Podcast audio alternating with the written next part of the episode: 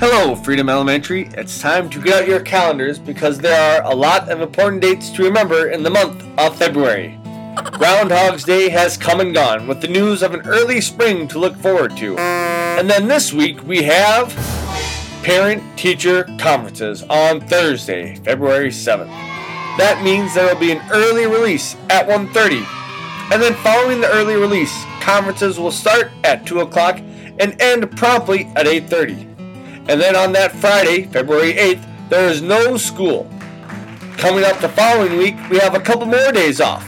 Friday, the 15th, and then Monday, President's Day, the 18th. You would think that would be it for such a short month, but it's not. On the last Wednesday of the month, February 27th, there is an early release at 1:30. That's all there is for important dates in February. Have a great month, and I'll see you in March.